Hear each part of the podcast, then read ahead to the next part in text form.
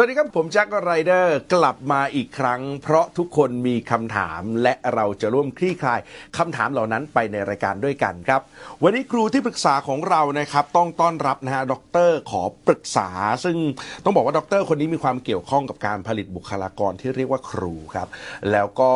จากสภาพสังคมสภาพของโซเชียลมีเดียในปัจจุบันที่มีความร้อนแรงเหลือเกินเนี่ยก็กังวลครับว่าการผลิตบุคลากรที่เรียกว่าครูเนี่ยนะครับจะเดินไปข้างหน้า ให้มีคุณภาพได้อย่างไรนะครับ วันนี้ต้องต้อนรับนะฮะผู้ช่วยศาสตราจารย์ ดร ชานรงค์วิเศษสัตว์นะครับ ท่านเป็นประธานสาขาวิชาชีพครู คณะครุศาสตร์ มหาวิทยาลัยราชภัฏร้อยเอ็ดครับ สวัสดีครับ สวัสดีครับพี่แจ็ค ข้อมูลเหมือนที่ผมพูดไม่มีไม่มีผิดเลยนะครับผมครับก็มีคำถามที่สำคัญหลายคำถามครับได้ครับ วันนี้จะได้คุยกับครูใหญ่ฮะต้อนรับผออวิเชียนชัยบังครับ สวัสดีครับสวัสดีครับ เอาละครับ ต้องบอกว่าดรชานรงค์มีเวลา 20 นาทีในการคุยนะครับ พร้อมไหมครับ พร้อมครับพี่แจ็คครับ ถ้าพร้อมแล้วนะครับ 20 นาทีครับ เริ่มปรึกษาครับ คุณครูใหญ่ครับ ประเด็นที่สำคัญในเรื่องของจิตศึกษาเราได้ไปพัฒนานักศึกษาวิชาชีพครูแล้วนะครับ ผมเองนะครับในฐานะของนักวิจัยครับคุณครูใหญ่ ผมนำจิตศึกษาไปใช้พัฒนานักศึกษาวิชาชีพครู ประเด็นที่สำคัญที่ผมเห็นคือ สามารถพัฒนาจิตวิญญาณความเป็นครูของนักศึกษาวิชาชีพครูได้คุณครูใหญ่ครับ ผมอยากให้คุณครูใหญ่ช่วยอธิบาย ในเชิงวิชาการให้ฟังว่า จิตศึกษาพัฒนาจิตวิญญาณความเป็นครูได้ในประเด็นใดบ้างครับคุณครูใหญ่คำถามเคลียร์มากเลยนะครับครูใหญ่ครับให้คำปรึกษาหน่อยครับ ถ้าจิตวิญญาณเรื่องใดเรื่องหนึ่งนะก็หมายถึง willing ของมัน หรือเจตจำนงของมัน หรือ purpose ของมันนะหรือ meaning ของมัน ก็แปลว่าการที่ครูคนหนึ่งเนี่ยเข้าใจว่าไปถึงจิตวิญญาณของความเป็นครูก็แปลว่าเข้าใจว่า นี่ครูนี่นะ มีเจตจำนงที่แท้จริงของความเป็นครูคืออะไร ความหมายของการเป็นครูที่แท้คืออะไร ก็แสดงว่ามองไปไกลกว่าแค่สอนหนังสือความรู้นะไปถึงผู้คนอะไรอย่างเงี้ยนะแต่การที่จิตศึกษาเข้าไปพัฒนาตรงนี้ก็อาจจะเป็นเพราะว่าในกระบวนการจิตศึกษานั้นมีโอกาสได้ใคร่ครวญแล้วก็ reflection ตัวเอง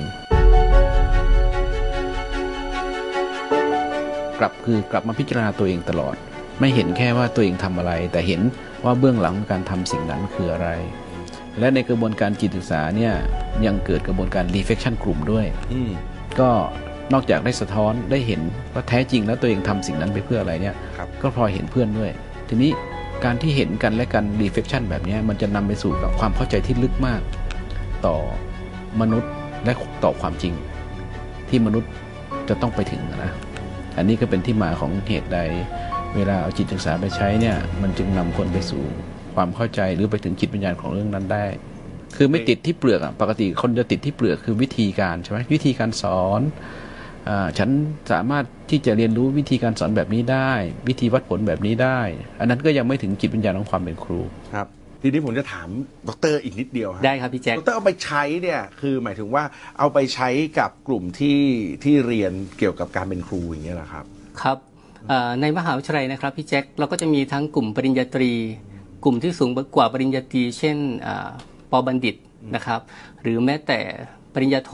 หรือปริญญาเอก อย่างผลดีที่ดรเห็นด้วยตัวเองเลย พอจะยกตัวอย่างได้ไหมฮะ ว่าพอเอาจิตศึกษาเข้าไปคุยกับคนกลุ่มนี้ โดยเฉพาะเมื่อกี้ครูใหญ่บอกแล้วว่า การให้มีนิ่งของสิ่งใดสิ่งหนึ่งเนี่ยจิตศึกษาช่วยเยอะมากเลยนะครับ เพราะว่ามันไม่ได้แค่เราใคร่ครวญมีเวลาประวิงคิด อย่างอย่างถี่ถ้วนเนี่ยยังมีแบบแผนอื่น ๆ ที่คนอื่นคิด แล้วเราก็เอามามาเชื่อมต่อกับความคิดเราได้ ครับพี่แจ็คประเด็นที่สำคัญคือก็จะเชื่อมไปยังคำถามที่สองที่ผมคิดว่าน่าจะเป็นคำถามที่สำคัญอ่าอีกอันหนึงคือจิตศึกษาเนี่ยเท่าที่ผมเฝ้าสังเกต ผมจะเห็นว่านอกจากพัฒนาจิตวิญญาณของความเป็นครูแล้ว ด้วยสิ่งที่ครูใหญ่ตอบมาคือเรื่องของการได้ไตร่ตรอง ได้ขบคิด ได้ไข้ครวน ผมมองว่าจิตศึกษาเอง ก็มีส่วนช่วยในการพัฒนาครู ผมเองคือในขณะที่เราที่ที่เรากำลังถ่ายทอดให้กับนักศึกษาเนี่ยเหมือนเราได้รับผลโดยตรง ผลโดยตรงนั้นคือผลของการเรียนรู้ ผมรู้สึกว่าคือผมจบปริญญาตรีด้วยเกรด2จุดกว่าๆนะครับพี่แจ็คหลังจากที่ผมเข้าสู่กระบวนการจิตศึกษา เป็นผู้ใช้พัฒนาแต่เราก็คือผู้ได้รับผลเช่นเดียวกัน สิ่งหนึ่งที่ผมเห็นเชิงประจักษ์คือการเรียนรู้ของเราดีขึ้นมากอืมดีขึ้นมากเชิงประจักษ์นะครับ เอ่อเราใช้เวลาเรียนอย่างผมเรียนปริญญาเอกผมใช้เวลาเรียนแค่ 2 ปีครึ่ง คือคือนี่ไม่ได้บอกว่าเราเก่งนะครับพี่แจ็คเพียงแต่ว่าอยากจะจะสะท้อนให้เห็นว่าการเรียนรู้ของเรามันมันเปลี่ยนไปจากเดิม และครั้งล่าสุดเมื่อกี้เนี่ยมีนักศึกษาคนหนึ่งนักศึกษาที่สอนเขาเดินมาคุยกับเราว่าขอบคุณมากค่ะอาจารย์ สิ่งที่หนูได้รับจากอาจารย์ คือทำให้เขาได้ไข้ครวญตัวเอง และเขาเขาได้ก้าวหน้าในทางวิชาชีพ คือเหมือนเขาเวลาที่เขาจิตเขานิ่ง การเรียนรู้ของเขาเปลี่ยน ประเด็นที่สำคัญที่ผมอยากจะถามคุณครูใหญ่คือ อุปนิสัยในการเรียนรู้ ผมมองว่าจิตศึกษาส่งผลต่ออุปนิสัยในการเรียนรู้ของคนอ่า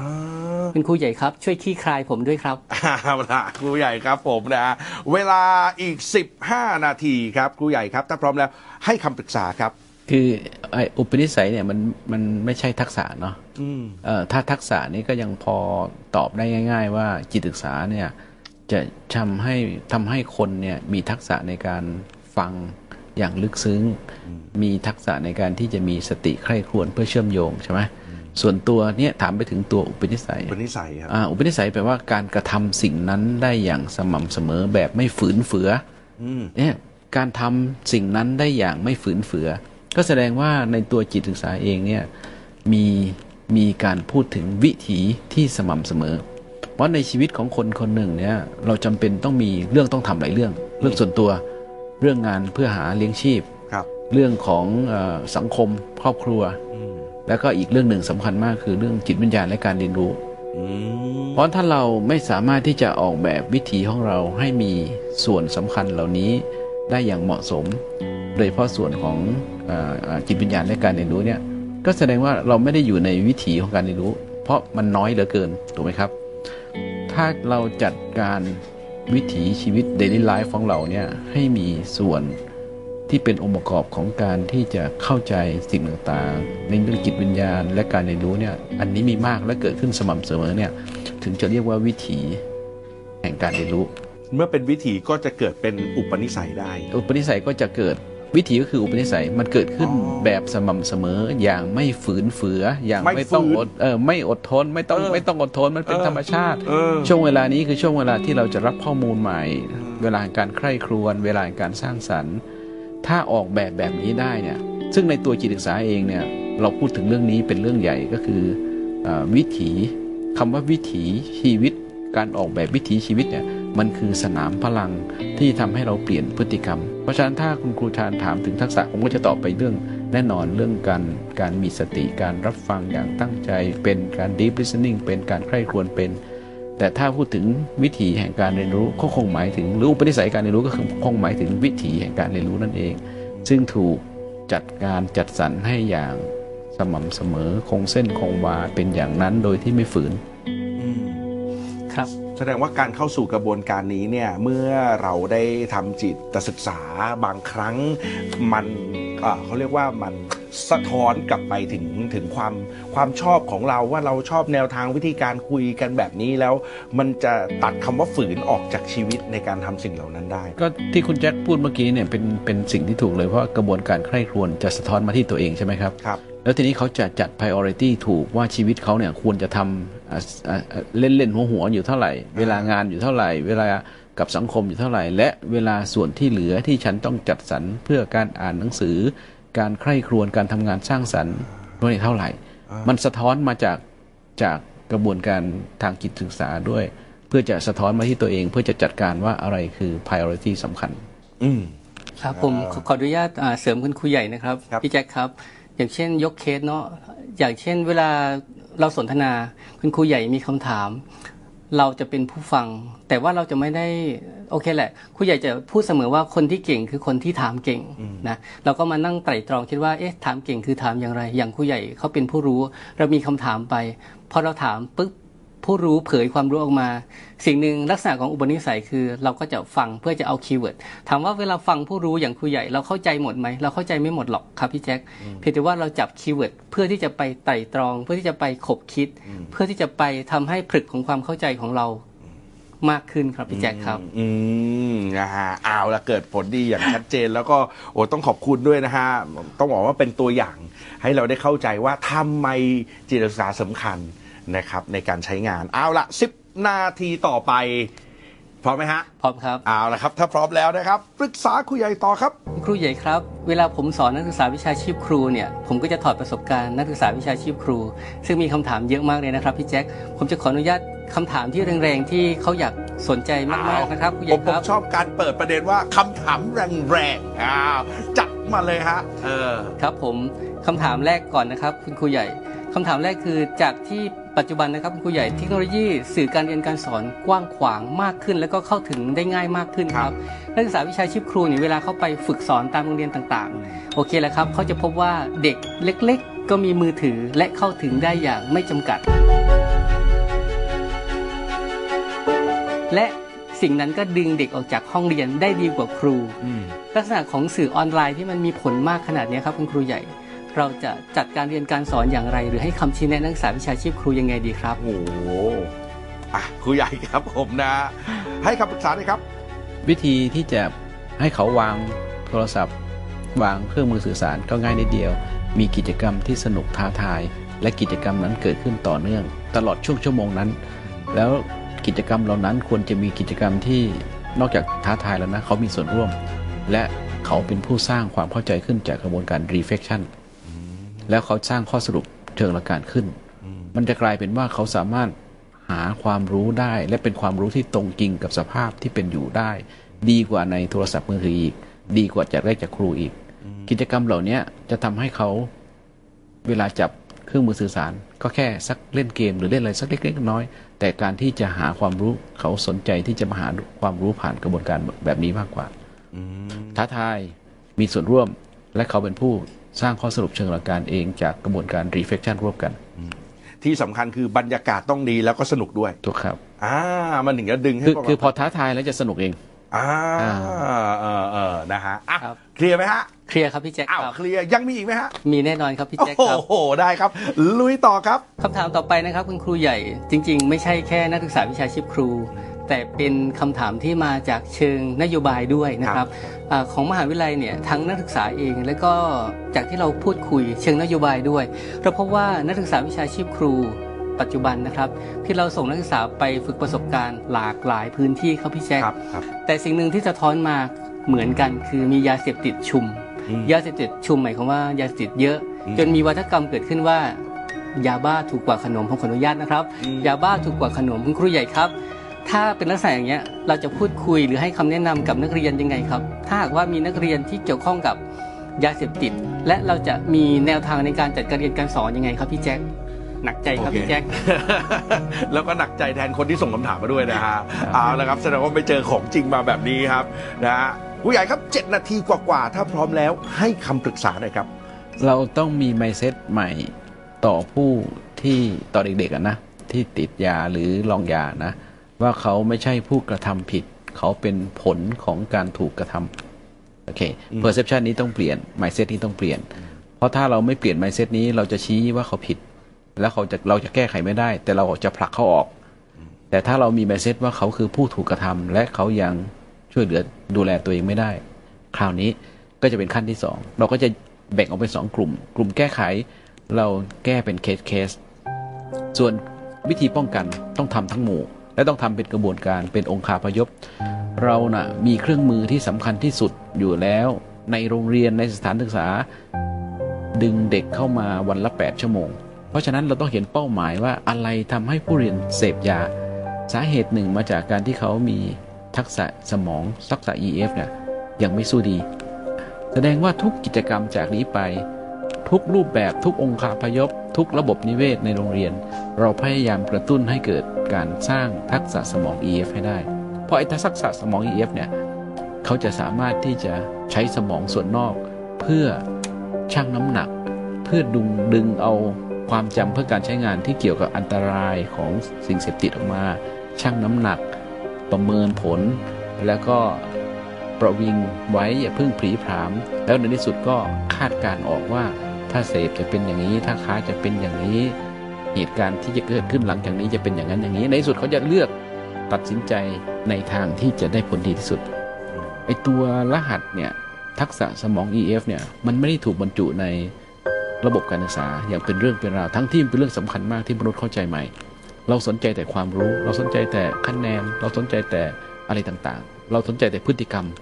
แต่เราไม่รู้ว่าไอ้ตัวต้นทางทั้งหมดเนี่ยคือตัวทักษะสมอง EF เพราะฉะนั้นเริ่มต้นที่เปลี่ยน mindset อืม ที่มองว่าเด็กคือผู้ผิดผู้ผิด คือผู้ที่ต้องการความช่วยเหลือแทนอ่าอันที่สองถ้าเจอเคสก็แยกช่วยเป็นเคสๆและปูพรมทำเรื่องที่เป็นพื้นฐานสำคัญที่สุดก็คือการพัฒนาทักษะสมอง EF ด้วยกระบวนการเรียนทุกกระบวนการ สามารถสอดแทรกเข้าไปเพื่อกระตุ้นให้เกิดทักษะสมอง EF ได้ ด้วยสภาพบรรยากาศ ระบบนิเวศทั้งหมดในโรงเรียนอืมในสถานศึกษา สามารถกระตุ้นให้เกิดทักษะสมอง EF ได้อืมแล้วถ้าทักษะสมอง EF แข็งแรง ยังไงก็ไม่ติดดอกเตอรครับครับผมสามตอนนี้ตอนไหนยากสุดครับ ตอนเปลี่ยน mindset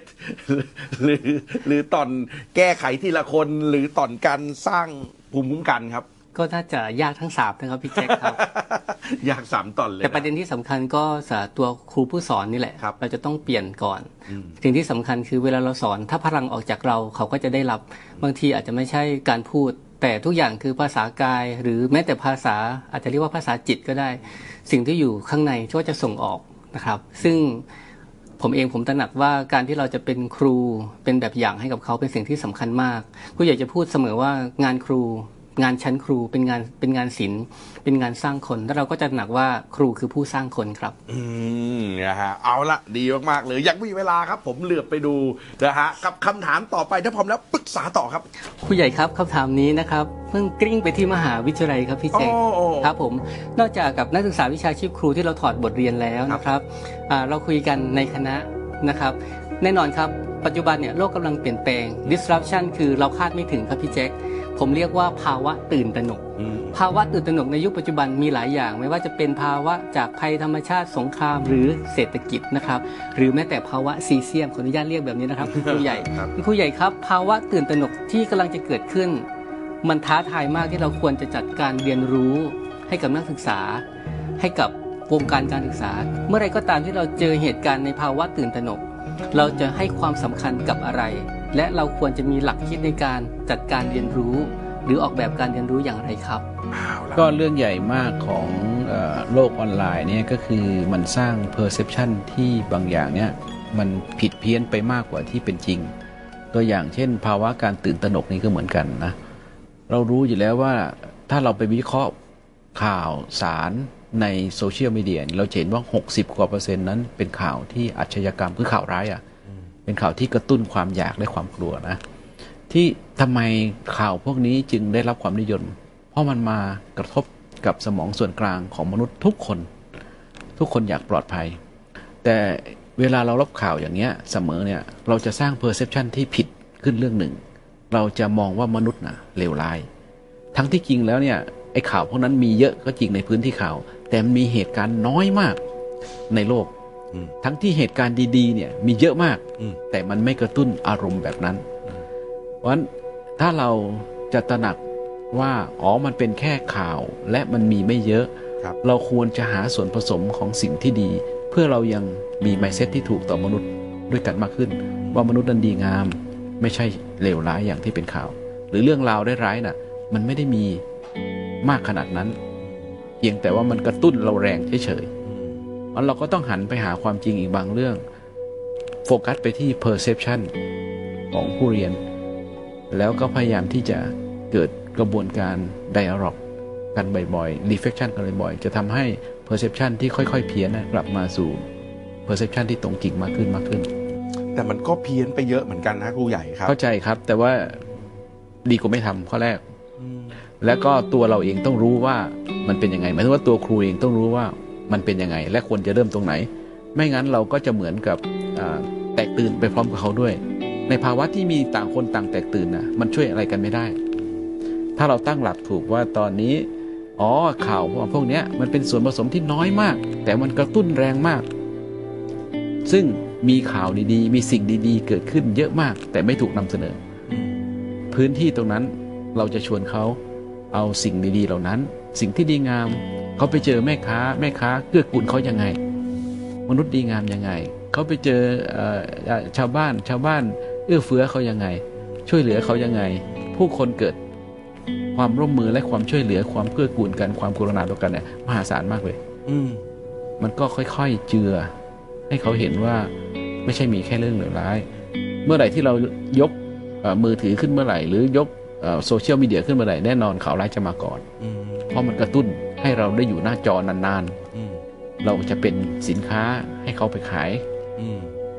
มันเป็นสิ่งที่เขาดีไซน์มาแล้ว ถูกต้อง ถ้ารู้อย่างนี้มองย้อนกลับไปเหมือนกันเลยนะครับ ว่าสุดท้ายมันก็ย้อนกลับไปที่กระบวนการจิตศึกษานะครับ แล้วก็ตรงนี้จะเป็นหนึ่งคำถามที่ทำที่ชวนเขาคิด ว่าถ้าเขาหาอะไรดีๆ จากหน้าจอที่เขาดูไม่ได้ แล้วในชีวิตที่เขาตื่นมาเขาเจออะไรดีๆบ้าง โอ้โห เป็นการสะท้อนได้ดีมากๆเลยครับ คุยกันมาสนุกมากๆ แต่ว่าหันไปดูเวลาอีกทีหมดฮะ วันนี้ขอบคุณมากๆนะครับขอบคุณพี่แจ็คมากคครัรับบขอบคุณแล้วขอบคุณคครูรูใหใหญ่ญ่ครับ ขอบคุณครับ ผู้ใหญ่ได้ตอบคำถาม ให้ขี้คายทั้งในเรื่องของจิตศึกษา ทั้งในเรื่องของอุปนิสัยในการเรียนรู้ และก็ในภาวะตื่นตระหนกที่เราจะจัดการเรียนรู้ในยุคศตวรรษที่21เป็นประเด็นที่สำคัญมาก มีความเป็นไปได้ที่ ขณะที่เราเข้าสู่โลก social network ที่เราจะพบเรื่องราวที่ทำให้ต้องตื่นตระหนก ที่กระตุ้นความกลัว กระตุ้นความอยาก จนบางทีเราอาจจะทำตัวไม่ถูก แล้วก็ไหลไปตามกระแสนั้น แต่ในโลกความเป็นจริงนี้ยังมีเรื่องราวดีๆ ที่จะทำให้เราเราเรียนรู้และเรายังศรัทธาต่อมนุษย์อยู่